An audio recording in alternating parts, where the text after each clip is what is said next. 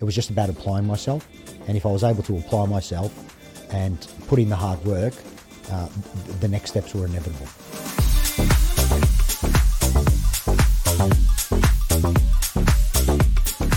So, welcome again to season four of Relentless Life on Your Terms. As always, we have another special guest, but this one I've got to say is a little bit extra special for me, especially.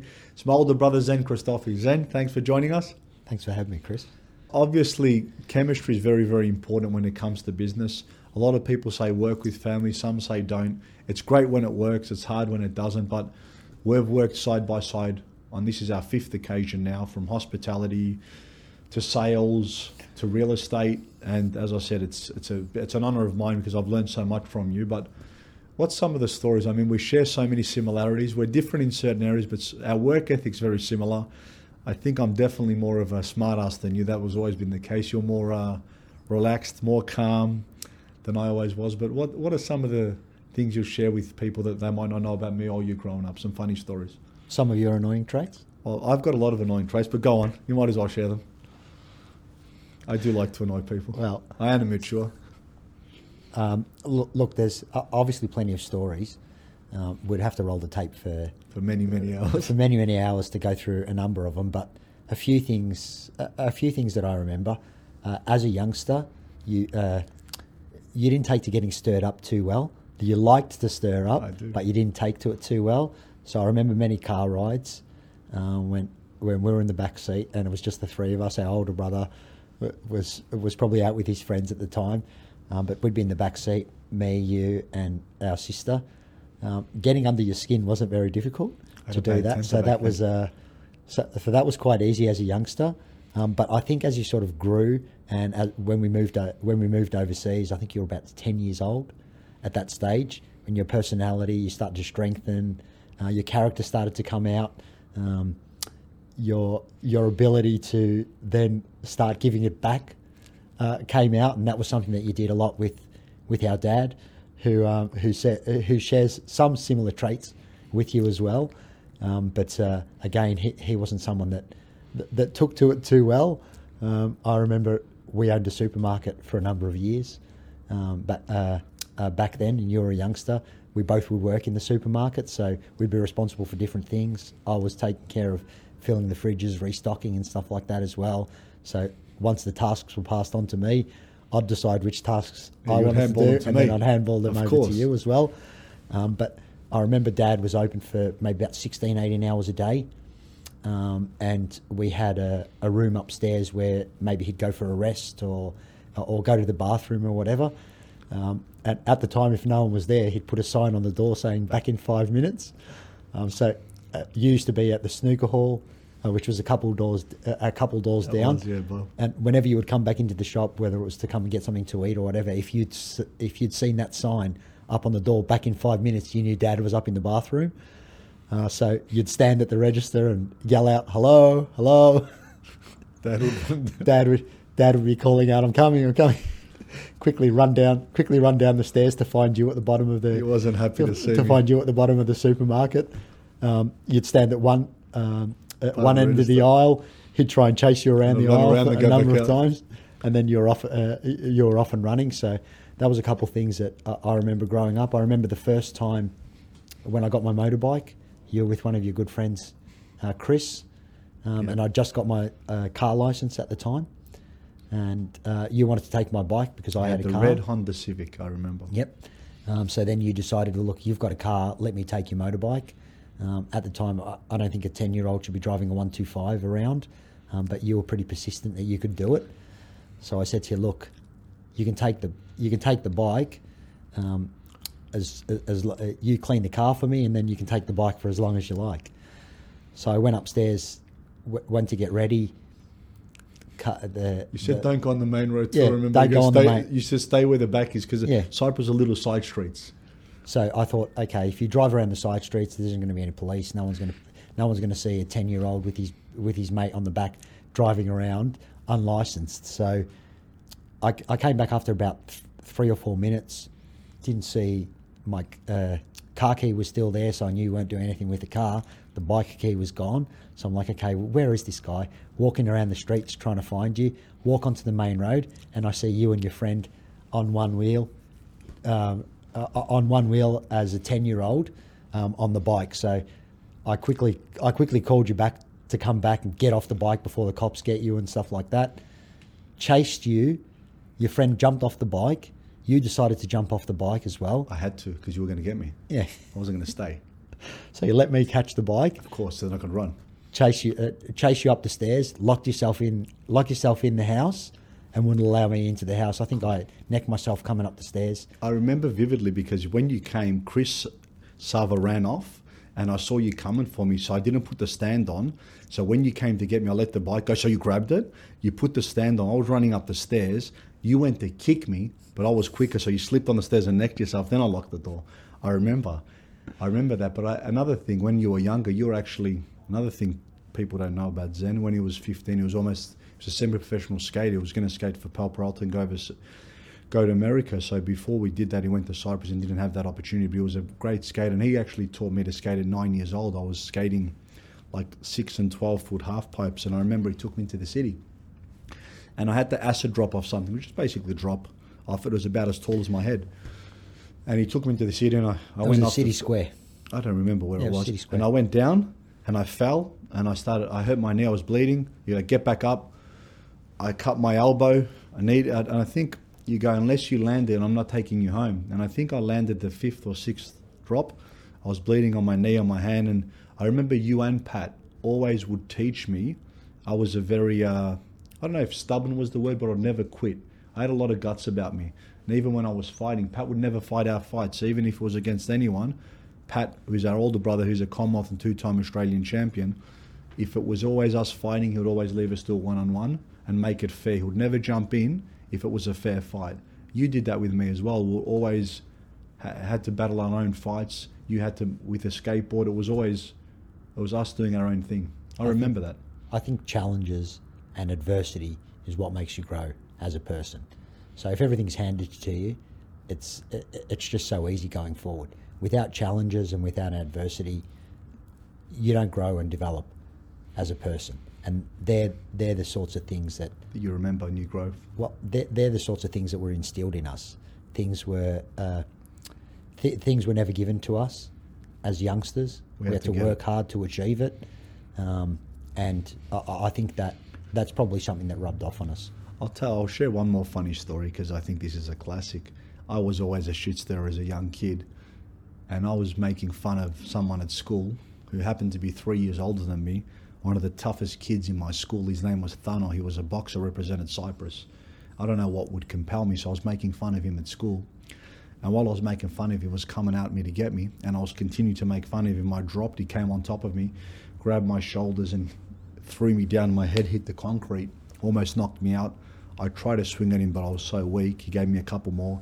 The teacher threw him off me. Thano, and I remember within a few days I started kickboxing because my goal was within a year to go bash him.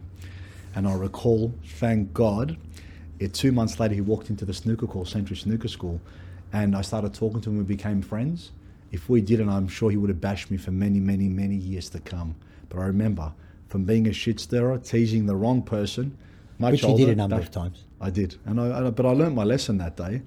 But I, I remember the action I took was go training at uh, with Michael to, to learn kickboxing for that goal, and lucky became friends with me at snooker because I think I would have copped a couple more beltings. Some people have to learn the hard way, Chris. I definitely did that. Now you've been an entrepreneur for over 25 years, been self-employed. Tell us the start of the journey and how that's evolved into where to where we are now. Well, I, uh, as you were saying, started uh, my businesses over 25 years ago.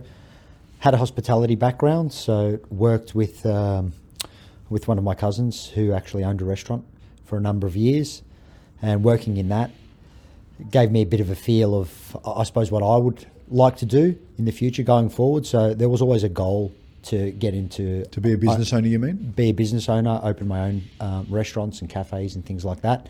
Um, so worked hard to sort of uh, reach a management role, understand uh, the back end of the business, uh, understand what it took to, uh, to to run a successful restaurant, and um, yeah, I started uh, working obviously extensive hours, putting some, uh, getting some financial backing, and started uh, my first restaurant at the age of 23. Because obviously hospitality is important, and I remember the restaurant was actually Sal's Williams. It was a very popular restaurant, and I think in all hospitality you've got to be very, very good with people. I think one of your biggest strengths, obviously, knowing you as well so well, is dealing with people. I think that really grounded all your other future endeavours that you were doing when you went into different roles. So after hospitality, you opened quite a few restaurants. You went from um, Mediterranean choices to cafes and different things like that. That really grounded your ability. After the hospitality, what led you into the next role? Well, uh, after being in hospitality, I think I was in it for about 10 to 15 years at that stage. Um, I decided that I, I, wanted something new, a, a new challenge. Um, so back then looked at Seek, uh, Seek.com, had a look at the Herald Sun, seeing what jobs were available, found a job in sports sales and marketing. So sports was actually what drew my attention. Um, I always loved sports from a young kid, so I thought, okay, let's uh, l- let's head on in. Um, I went in to the office, which was in West Melbourne, uh, interviewed um, uh, with the owner then. His name was Dave, Dave Owen. Um, he told me a little bit about the role, what it involved. I said, okay, there's an orientation day. He invited me to the orientation day, went through the orientation day, thought uh, this is something that uh, I could excel in. And uh, again, sports marketing was something that drew me to it. So I was involved with that business for around about four years. Started as a merchandiser. It was a, it's a global marketing firm. So started as a merchandiser, and there was opportunity for growth. So a, another reason to why um, I, I, wanted to work with the organisation. Uh, so I started in uh, in the sales there as a merchandiser for around about nine months until I was able to build my own sales team, and within that, um, I was able to open up my own organisation within uh, within that company. Um, it took me around about nine months uh, to open up my own company, and uh, that's when I started WIT in uh, sales and marketing. So we worked with a number of different sporting organisations. So I worked with a lot of the AFL football clubs, uh, with the league clubs, and um, also the National Soccer League as well. Um, during that time, I think I managed uh, up to 50 contractors. We did a lot of game day events, a lot of merchandising. Um, uh, so it, it, was a great experience dealing with a lot of different people, clients, um, uh, also also dealing with uh, dealing with a number of different uh, a number of different people um, in the sales capacity as well. And training was uh, something that was front of mind for that organisation. So they had over 800 offices um, across the world. It was like 16, how many reps? 16,000? What was it worldwide? It was something obscene, was wasn't it? 83 countries. Uh, there was over 800 offices in 83 countries around the world.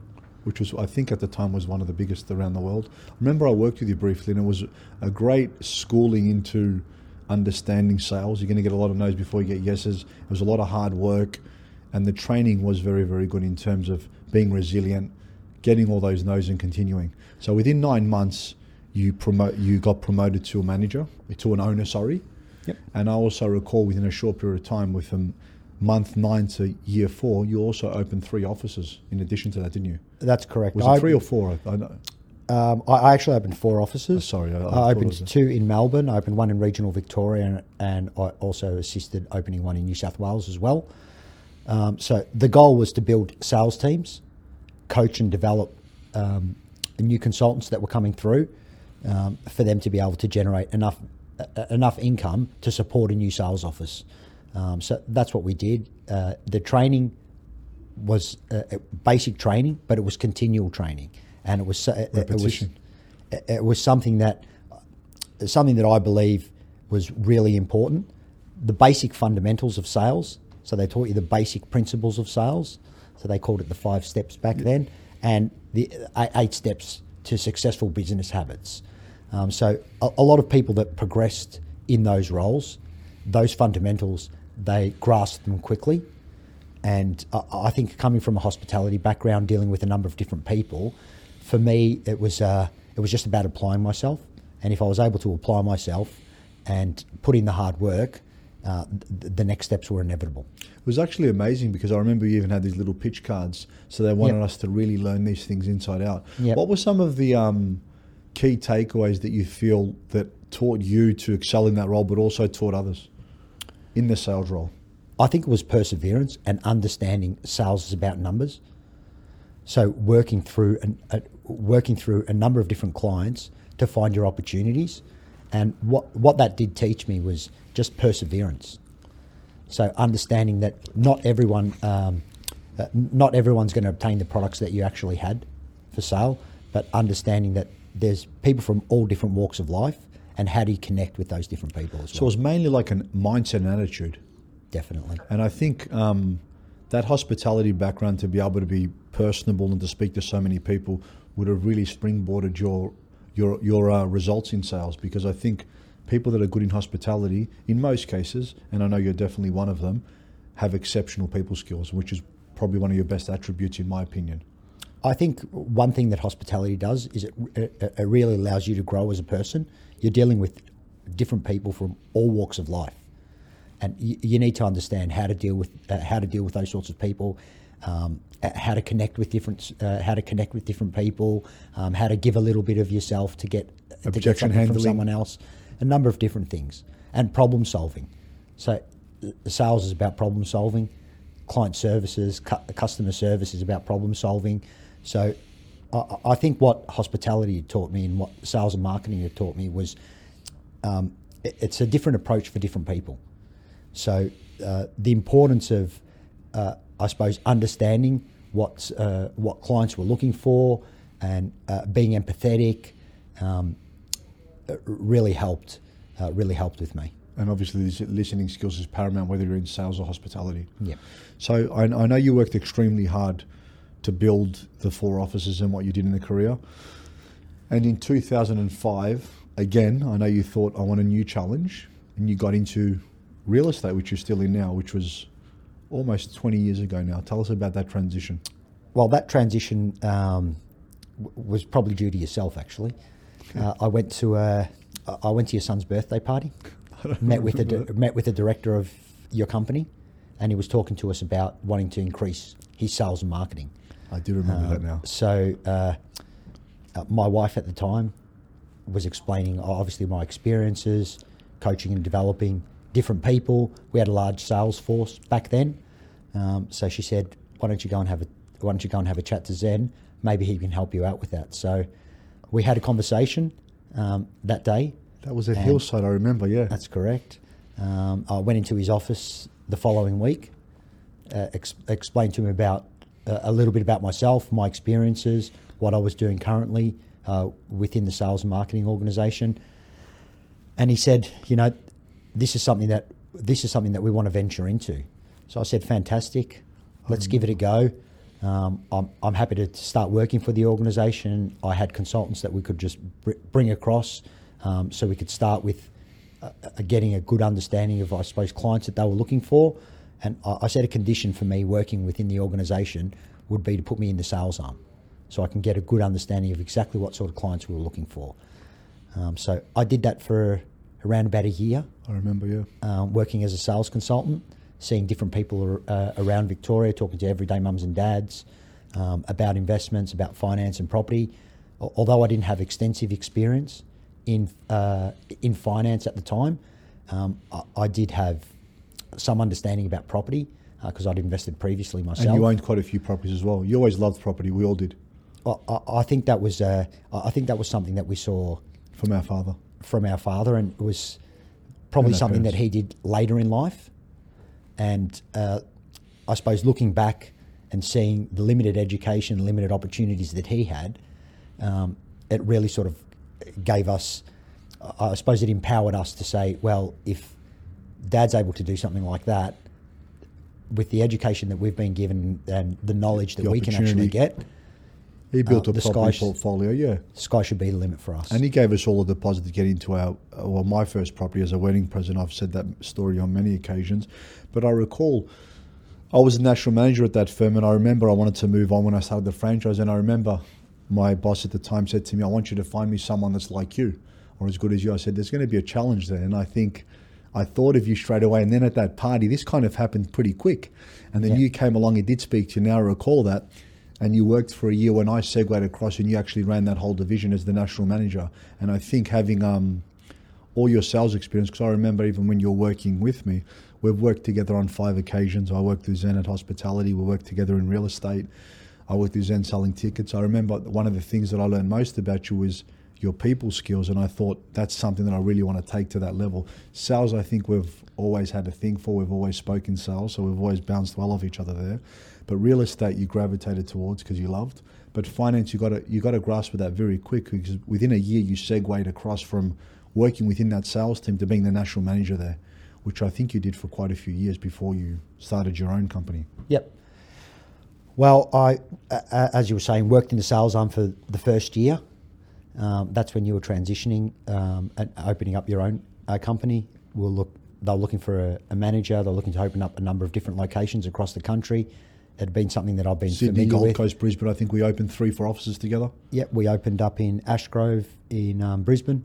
We Gold opened up Coast, in Robina in the Gold Coast, Yep. and then we went to um, New South Wales and opened one up in Sydney as well. got a good memory, yeah. So it was it was a great start because they were startups. We were we were coaching and developing real estate agents, Talent. finance uh, finance brokers, planners f- from start to finish. So it was uh, for, for us it was a it was a great experience, uh, uh, and I suppose learning uh, learning the ropes, uh, opening new offices from scratch Was the best. um, was something that was uh, it was something that was it was motivating.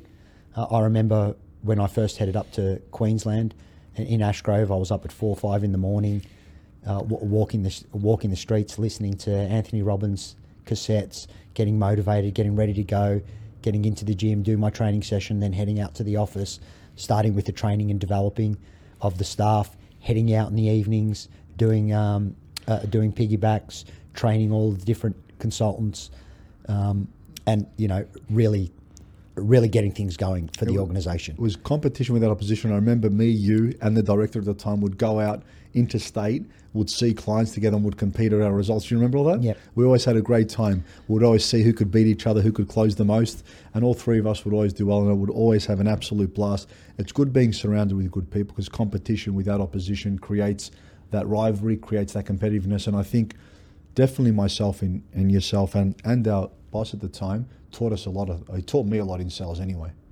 I think there was a lot of things to learn. The Things, uh, uh, things that I suppose we took into running our own business, pros and cons to different operators. Um, and what I what I tried to focus on was looking at the things that they did really really well, and really focus on strengthening those things.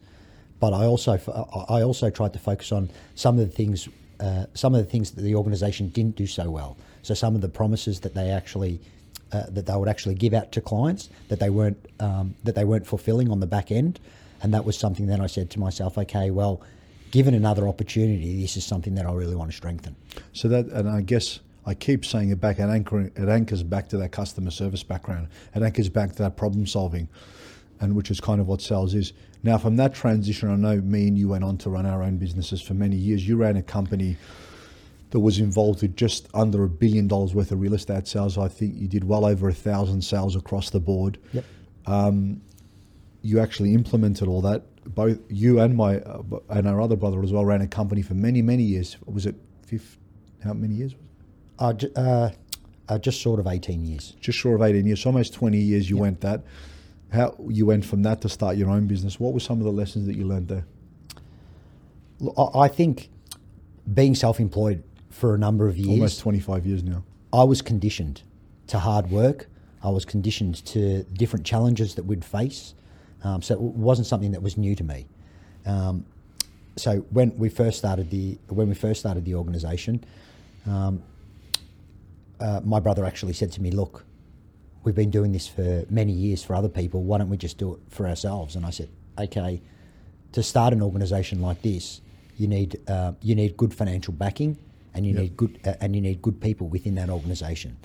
So through the contacts that I'd made uh, over the course of my time in real estate and investments, I probably picked three or four people that I thought could really help us start the organisation and build from there. Yep.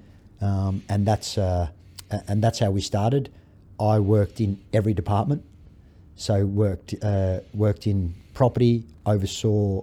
uh, So I got my real estate license. I, I although I wasn't a finance broker, I oversaw the finance uh, the finance process.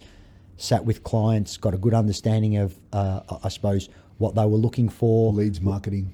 all of those sorts of things, and and I'd had experience in that previously. So when I started the when I started the company, I, I sort of I was ahead of most people in the sense of I had the contacts to get things going, um, and I knew I had the work ethic to to, to really sort of take. What to were some of the biggest challenges you ever faced that you overcame, or some of the biggest hurdles that you thought, "Wow, this is tough"?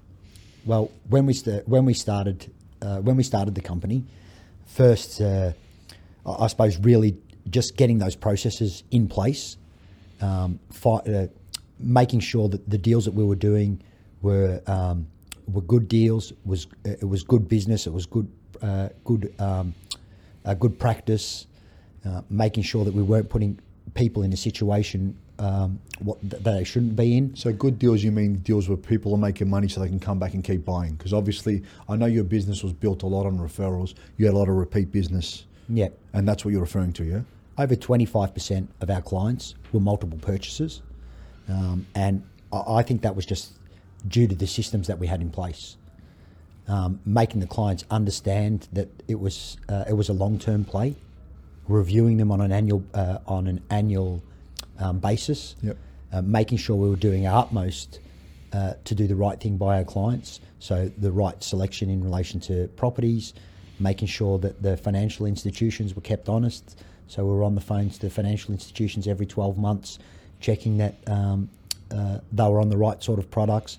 With finance, there's a lot of product changes, so making sure that um, Compliance, regulation, all that stuff. all of those sorts of things, but also just making sure that if there are product changes, that clients were aware of those product changes, and if there are opportunities for them to start to save more money, to put them in a position to be looking at something else to help them to continue on their uh, building wealth, that was something that we really focused on.